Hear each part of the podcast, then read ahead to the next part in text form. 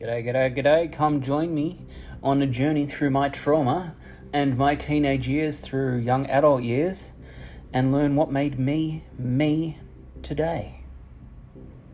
It'll be a ride, so get some popcorn, get a nice drink, and buckle up, bucko.